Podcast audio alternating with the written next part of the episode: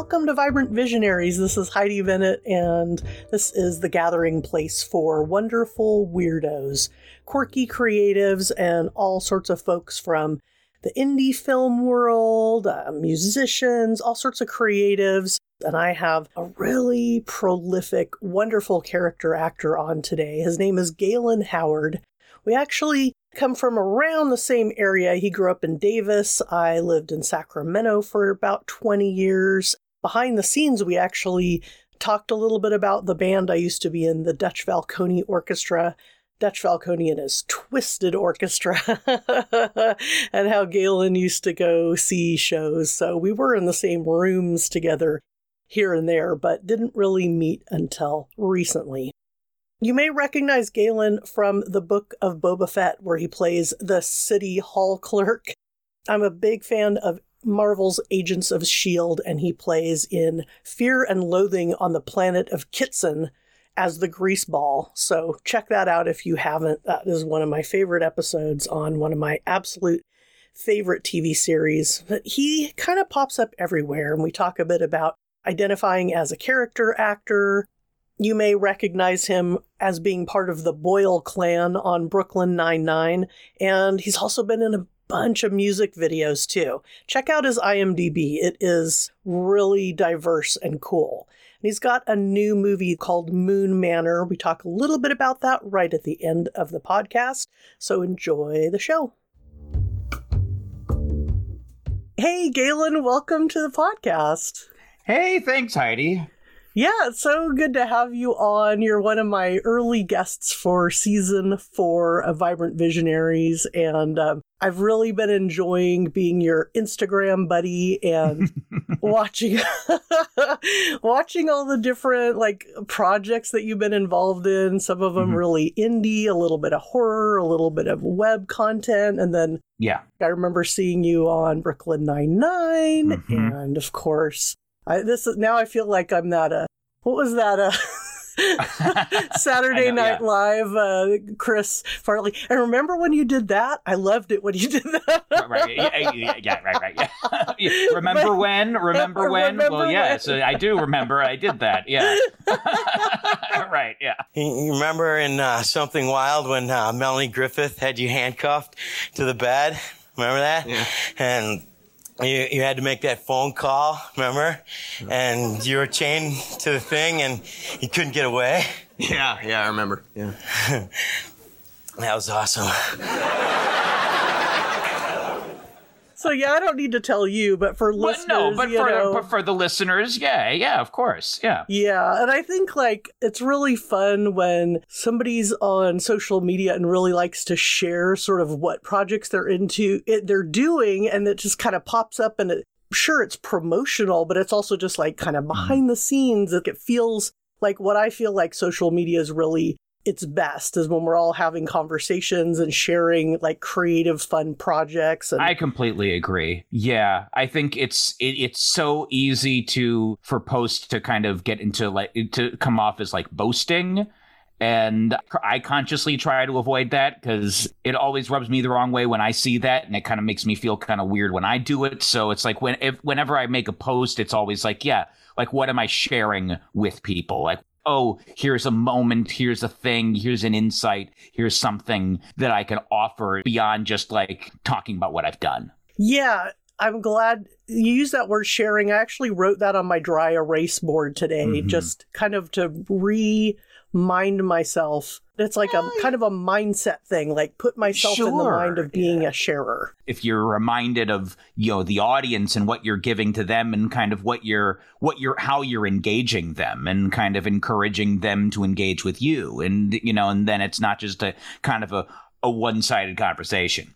Right. It's less of a broadcast and more exactly. of a conversation. So Exactly. Yeah. I so I was thinking about that today. I was taking my power nap, my mm-hmm. pre-recording power nap, Excellent. And I was thinking, what I want to talk about with Galen today, a couple things, but one of them was like, you've been part of Marvel's Agents of Shield Mhm. and Boba Fett and other things and and I've talked with like indie filmmakers and Mhm. people all over the the spectrum and I just thought it might be interesting just to sort of talk about the differences and also maybe the similarities of just like different sets that you're on. What do you feel is maybe some common traits of like sets that really work or ones that get you excited to be a part of the the creative process? Yeah, I mean, I think it's always from the biggest to the smallest set. I mean, I think there is a when it works, there really is um, a a sense of collaboration. When you're on bigger sets, of course, there's so many moving parts that it's kind of every the magnitude of one's contribution is kind of divided. Sometimes you don't always have the same impact, but uh, you know, or feel the same impact in the moment. But when it all comes down to you know what part of uh, you know what role do you play in telling the broader story, be it you know some of the crazy horror films I've done to you know Star Wars and Marvel would have huge overarching stories you know for an entire universe, but it all comes down to that that moment that you're creating in that scene and kind of how can you create the you know the kind of the reality of that regardless of of the size of it i think all the the you know the directors that i've worked with you know really have that that way of you know of acknowledging the actors in there and the role that they play and kind of how do you how do you make that most impactful Awesome. When I think about the Marvel mm-hmm. part that you were a part of for um, Agents of Shield, Oh, where yeah. they're in that. it's like that the, the galactic underground casino yeah, yeah, and Yeah. it's like there's some psychedelic elements to Oh, it, yeah, and really it's like cool. really Yeah. like a lot of moving parts there. mm-hmm. Yeah, what was that experience like? Is it totally scripted, or is there room for some improvisation or anything you want with to something like that i mean everything is so uh, there's so many moving parts. There's really not as much room for improvisation or anything on the on the fly. There's a lot there in the in the moment. There's visual effects they they added in later and things like that. You don't have a lot of room. They set the scene. They'll rehearse with their main crew with their principal actors. Then they'll they'll bring in you know the the background characters and then kind of just do uh, they'll do a few rehearsals they'll as with most sets what they'll do is they'll have their they'll do kind of their their wide setups their you know the, the the you know what they call the master shot the scene in wide you get the full action and then they'll they'll generally move into your close-ups and and insert shots of different different things that they might cut away to you know things like that. It's so you kind of have that that sense of you go for the wide uh, the wide take you go through the whole scene and you know you, you might play slightly bigger in the wide and then a little smaller in the close up because you know closer it gets the more the camera picks up. And yeah like on, on agents of shield that was it was very cut and dry but i mean the the set was very um was very loose you know they um i mean or, or very relaxed i should say you know every you know they had full confidence in what everyone's doing. They don't want you to reinvent the wheel. They basically especially with a, a part like that they cast you based on what you gave in the audition. So they nine times out of ten they want you to just come in and do exactly that. You know obviously you know build the character as much as you can and be able to adjust in the moment if they have a different idea things like that uh, one example of that I can give is on Boba Fett when I was when I was doing the scene, you know, and, and in that in that scene, it's when Boba Fett enters the uh, the city hall of um, of Mos Espa, and there's this kind of little little standoff between him and my character, who's a the kind of se- secretary for the mayor. In the beginning, um, it was it was kind of scripted as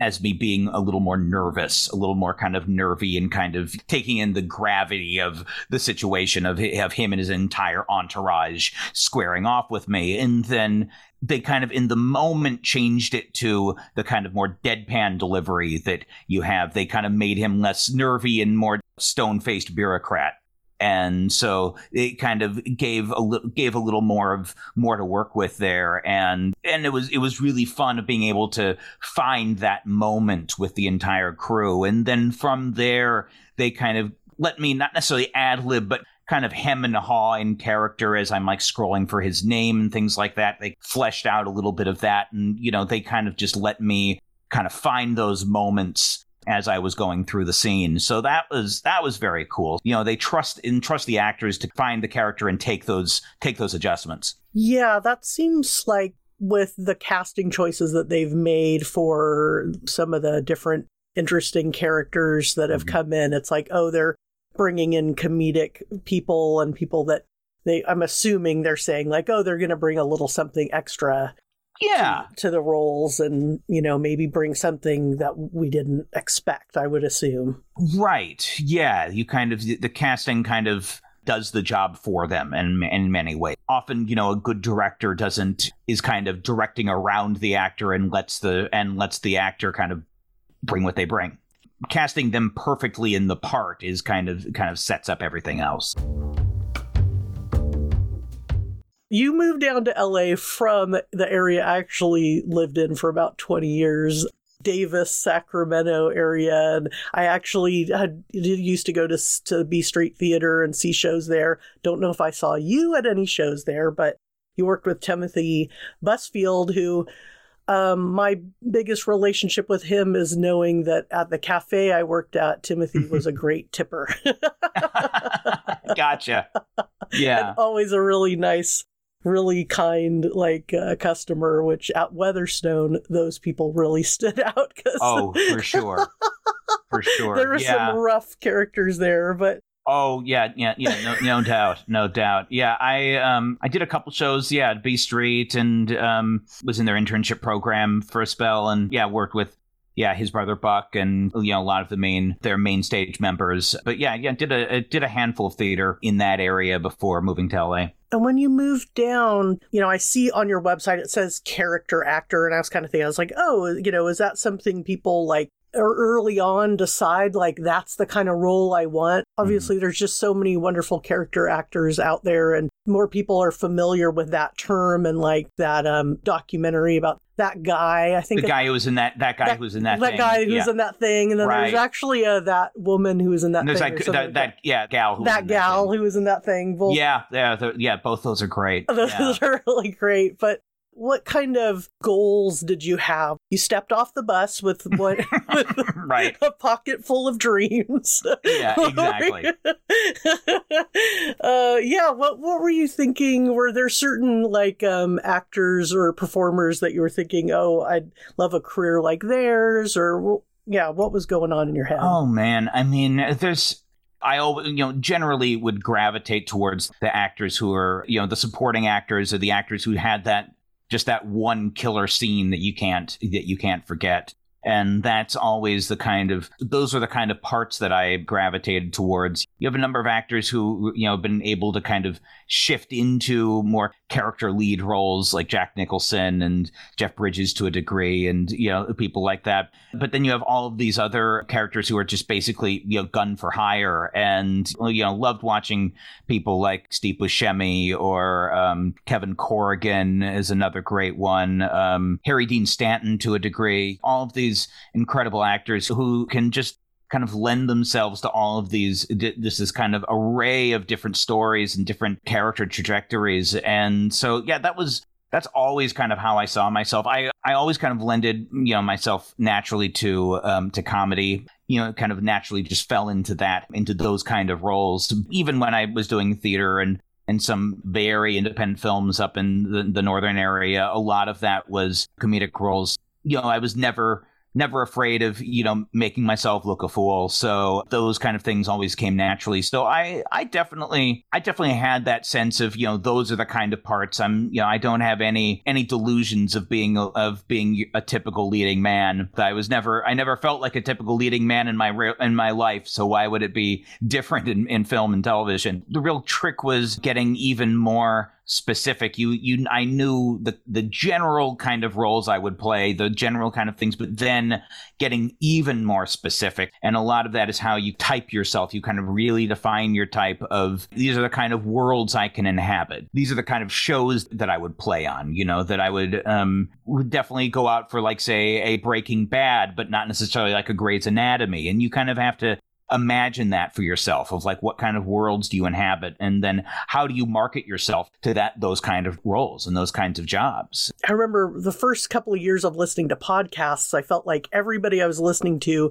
was talking about their audition process and Mhm. the different attitudes. of speaking of Breaking Bad, like Cranston definitely had one attitude, whereas a certain, you know, snarky comedian might have a different attitude or whatever. Right, like, right. Yeah. So, yeah, I'm really curious about that. Like, how do you these days, and or you specifically, put yourself out there and um, get these roles? I'm, you know, thankful to be have great representation, you know, from my agent manager and so they do the the majority of the submitting and the and building those relationships getting me in the rooms for the majority of the of film and television. And then you know the, a lot of it is creating visibility on social media and other things. So there's you, you create a familiarity. So when your name is kind of floated you know of course it used to be you'd be one of one of 30 headshots smacked on their desk. You know now it's just a bunch of flickering images on their uh, on their computer screen creating that familiarity. So when your name comes up oh that's a that's a name and a face i can i can trust. Or you at the very least have enough about you in your image that it's like oh who's that? I want to you know i want to bring that person in. Even if they can't place you it's like oh there's something about that that's intriguing familiar etc yeah yeah i think about that too. Like i think that's how I process worlds as like I think I process things like on a emotional I want to have Galen on. Why? Well, I could sit down and write 10 reasons, but really it's just like I'm getting a Galen vibe. I'm I'm enjoying like watching you do your dances on, you know, for people on their birthdays on Instagram and oh and, right, yes, know, yeah, you know, just little things that yeah that set your presence, yeah, exactly that you're fun and and also, like, I just, I like to reach out to people that I think seem to be, you know, having an enjoyable life and a decent attitude. And, you mm-hmm. know, I talk about the vibrant visionary as being a compassionate, creative, fun, collaborative person. And, and yeah, certainly people, when they see you repetitively in different ways, uh, but get a certain impact from how you are and who you might be uh, to work with and the, the variety of projects yeah. you work on. Yeah, no, no, I mean, that, that's a key uh, component you bring up is that, you know, because a lot of the audition is not just obviously is this person talented do they fit the part but also do i want to be on set with them for 12 hours at a time is this someone I want to sp- share the same space with? You know, and that's a huge part of that. And so how you come off on all formats on in your social media, in the you know, in the audition room, in the interview, you know, everything. It's all of that is all kind of building that impression of is this someone I want to work with? So, another thing we talk about on the podcast a lot is like keeping ourselves sort of mentally healthy and mm-hmm. not getting burnt out. How do you keep yourself feeling happy. Right. Beginning with like like gratitude at any given time is so important. It's been difficult for me to, you know, kind of open myself up to that kind of thinking because I am I will confess I am I am naturally uh, at rest kind of a cynic. I, I, get a little snarky. I can get I can get a little grumbly and curmudgeonly about anything that's kind of new age wah wah kind of thinking. But I think there is something there is something very important of realizing how how, how fortunate we are and how you know uh, how lucky we are to be living each day and and to have all of the um to be alive for both the the triumphs and the failures the disappointments and to experience all of it and i try to fill my fill my time with as much awareness of that as possible and just to really kind of honor where I am at, at any given time and to be like, well, you know, I'm I'm just kind of overwhelmed today and I there's I can be useful for about these two things and that's it and then let that be enough and then the rest of the time it's like well you know i i let myself rest i let myself eat that pasta i let myself watch that movie you know and i just you know the you know that that, that kind of idea that you know you you are enough. You know, you woke up this morning and you're enough. Excusing everything that's out of your control and just kind of being being as much as you can be in that given moment. Perfectly put. I couldn't put it any better myself. awesome. Yeah. Yeah, yeah, it's it's such a useful tool and I think just sometimes now I just say gratitude because it's on um, Big Mouth. Have you watched Big oh, Mouth? Oh, yeah, yeah. Oh my gosh to me the ways that we can enjoy and share concepts like gratitude and to people in a way that is maybe more fun and palatable is something like gra- the Gratitude on on Big Mouth because you know that that show tackles so many things that you know as a kid if i was able to ever been able to see that to help that normalize your experience you know puberty right. and everything and and the fact that there's a gratitude on there is fantastic great. yeah I am the Gratitude, and I'm just so grateful to meet you. When I feel my lily pad sinking down into the muck, you know what I do? I think you're gonna tell me? I try to think about all the things I'm grateful for. Makes me feel a little better. um, what are toads grateful for? Well, let's see. I'm grateful that my skin looks like a rock so my predators can't see me. Grateful for my predators. They make me want to jump higher. And all that jumping makes my tush look high and proud. Yeah, that's a nice butt. Oh, well, shoot, I'm grateful for the compliment. No, come on now, your turn. What are you grateful for? No, I, I can't. It makes me feel weird and embarrassed. Well, gratitude does take practice. Like the maracas. Come on, Jesse. Gratitude, gratitude. What about you? Give it a go. Okay, um, this is stupid, but all I can think is that I'm grateful for Sour Patch Kids. Sour Patch Kids, yummy! Love that chew, love that tang. I like you. You're a good hang. it feels nice just to be silly, doesn't it? What else you got? Okay, well, I'm I'm grateful to feel a little less anxious than I did before. Yeah, that's the stuff. And I guess I'm also really grateful to be back in my old school. School is cool. Knowledge is power. You've got an attitude of gratitude. I'm grateful I met you, gratitude. And I'm grateful for your kind words. Well, I think we've kind of, you know, touched on all the things I was sort of thinking about. I was fantastic. Yeah, it's been so awesome. I was wondering what's going on? What where can people find you or are there projects that you've got on the horizon you'd like to share? Um, this yeah. is that time of the podcast. Excellent. Uh, yeah, well, you can uh, you can find me on Instagram um, at Galen Howard. I'm in a, an independent film uh, that's coming out you know, at end of February called Moon Manor. That's about living life and death fully and uh, and presently, and it's just a gorgeous little movie, and will be available on uh, have a short theatrical run starting February 25th, and then be available on on VOD and all other platforms. And so definitely check that out. So I'm really proud to be a part of that film. Awesome. Cool. Well, thanks so much. It was just an absolute pleasure talking with you and have a great rest of your February, March, and life. the same, of course. Yeah, thank you. Oh, and one more thing about Galen. I was going through his vast IMDb, and I knew we had some connections in common in the Sacramento area. And I realized he's been in a couple of really great low budge, high quality B flicks by my friends Christy Savage and Darin Wood out of the Sacramento area, Badass Monster Killer, and Monster from Bikini Beach. These are so fun. So check them out. I think you can find them on Tubi, and uh, but just look around for those. If you love campy B flick type films, these are really really great, and uh, yeah, produced out of Sacramento. So just wanted to throw that in there as well. All right, that wraps up another episode of Vibrant Visionaries. I love talking with Galen. I've got more interviews coming up also some of those AMAs that I've been doing. Subscribe to the podcast at vibrantvisionaries.com. Thank you to David Smith for doing fantastic editing on today's ep. Thanks again to Galen for being on the pod, and ciao for now.